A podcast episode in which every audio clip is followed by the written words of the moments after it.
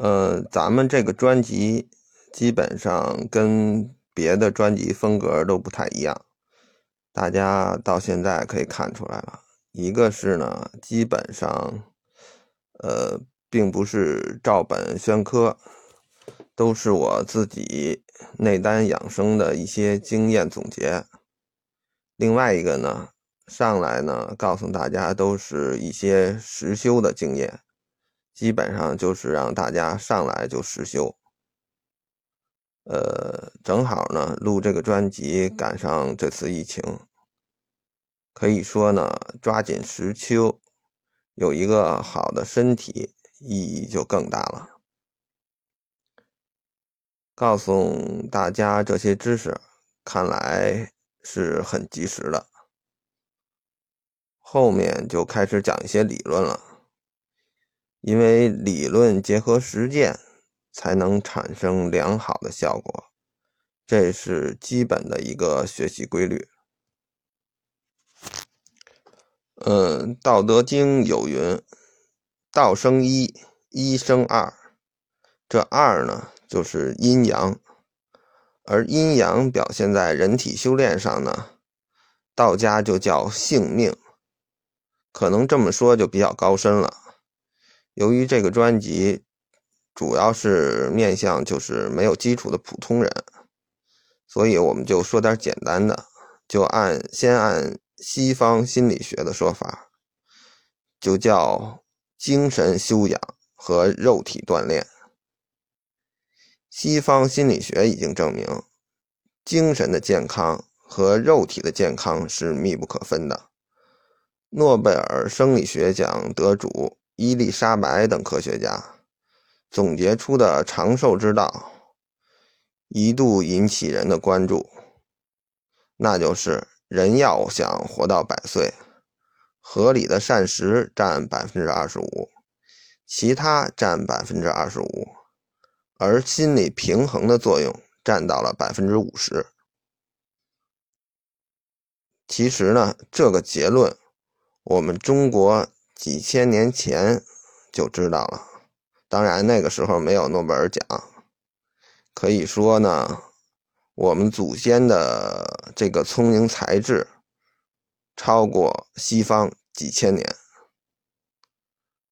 当然了，这天我要如果要举一些这个道家的案例，可能就显得比较高深了。我就拿就是相对大家接触的比较多的中医。作为案例，比较简单的讲解一下这个事儿。呃，比如大家都知道《黄帝内经》，就是中医的基础，一般学中医的都要去读《黄帝内经》。《黄帝内经·素问》第一篇写道：“上古之人，其知道者，法于阴阳。”合于术数，食饮有节，起居有常，不忘坐劳，故能形与神俱，而尽终其天年，度百岁乃去。今时之人不然也，以酒为浆，以妄为常，醉以入房，以欲竭其精。以耗散其真，不知持满；不食欲神，勿快其心。溺于生乐，起居无节，故半百而衰也。夫上古圣人之教下也，皆谓之虚邪贼风，避之有时，恬淡虚无，真气从之。精神内守，病安从来。是以志闲而少欲，心安而不惧，行劳而不倦，气从以顺，各从其欲，皆得所愿。故美其食，任其服，乐其俗，高下不相慕。其民故曰朴。是以嗜欲而不劳其目，淫邪不能惑其心。愚智贤不孝，不惧于物，故合于道。所以能年皆度百岁而动作不衰者，以其德全不危也。上面呢念了一段原文，为什么这次念这么多的原文呢？因为这段是非常的重要。即使你不学道家内丹，你也要记住。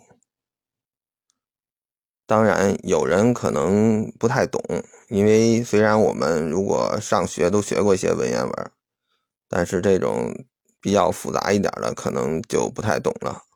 我下面面呢就简单的解释一下，大家先有所了解，对比一下自己的生活方式，为什么自己会未老先衰？而不像人家上边说的，就是到了百岁之后，那个身体才会逐步的衰退。咱们没到百岁一半就开始不成了，是怎么回事儿？嗯，具体特别具体的，以后的专辑再详细的解释。上边的。意思就是，上古时代的人，那些懂得养生之道的，能够取法于天地阴阳变化、自然的变化的道理加以适应，调和出一些养生的方法，使之达到一种正确的标准。饮食呢，都是有所节制，作息都一定要非常规律。既不非常的操劳，又避免过度的房事，所以能够形神俱旺，协调统一，活到天赋的自然年岁，超过百岁才离开人世。而现在的人不是这样，把酒当做水一样喝。当然，现在还有一些把。那个一些碳酸饮料当水一样喝的，跟这个其实是一个意思。滥饮无度，使反常的生活变为习惯。醉酒之后呢，行房因纵尽情的纵欲，使自己的那个阴精耗耗绝了，因满足嗜好。而使自己的真气全部被耗散了，不知谨慎的保持精气的充满，不善于统御自己的精神，专心致志的做一件事儿，而图一时之快，违逆了人生的乐趣，和违逆了起居作息的规律。所以到了半百之年就衰老了。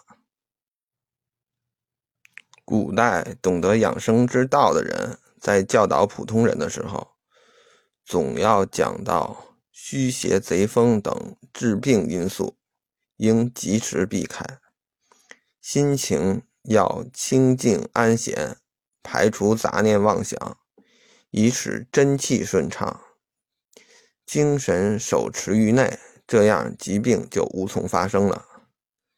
因此，人们可以心智安闲，少有欲望，情绪安定而没有焦虑，形体劳作而不使疲倦，真气因而调顺，个人能随其所欲的满足自己的愿望。人们无论吃到什么。食物都觉得甘美，随便穿什么衣服也都感到满意。大家喜爱自己的风俗时尚、愉快的生活，社会地位无论高低都不相互攀比，所以这些人称得上朴实无华。因而，任何不正当的欲望都会引起他们的瞩瞩目。任何淫乱邪僻的事物也不能祸乱他们的心智。无论愚笨的、聪明的、能力大的还是能力小的，都不因外界事物的变化而动心焦虑，所以符合养生之道。他们之所以能够年龄超过百岁，而动作不显得衰老，正是由于领会和掌握了修身养性的方法，而身体不被内外邪气干扰危害所致。这里呢，为什么要把上面这段解释的这么详细？呃，是因为这个《黄帝内经》呢，是中医的基础。中医经过几千年的证明是非常有效的、实用的科学。特别是这次疫情，虽然这个病毒以前没出现过，但是中医很多方子能有效的去克制它。所以未来呢，这个中医肯定有个大发展。自然，中医的这种基础理论。可以说就是非常正确的，而这段作为这个《黄帝内经》的第一篇，重要性可想而知。说是科学界中的这种瑰宝也不为过，因此我们一定要重视。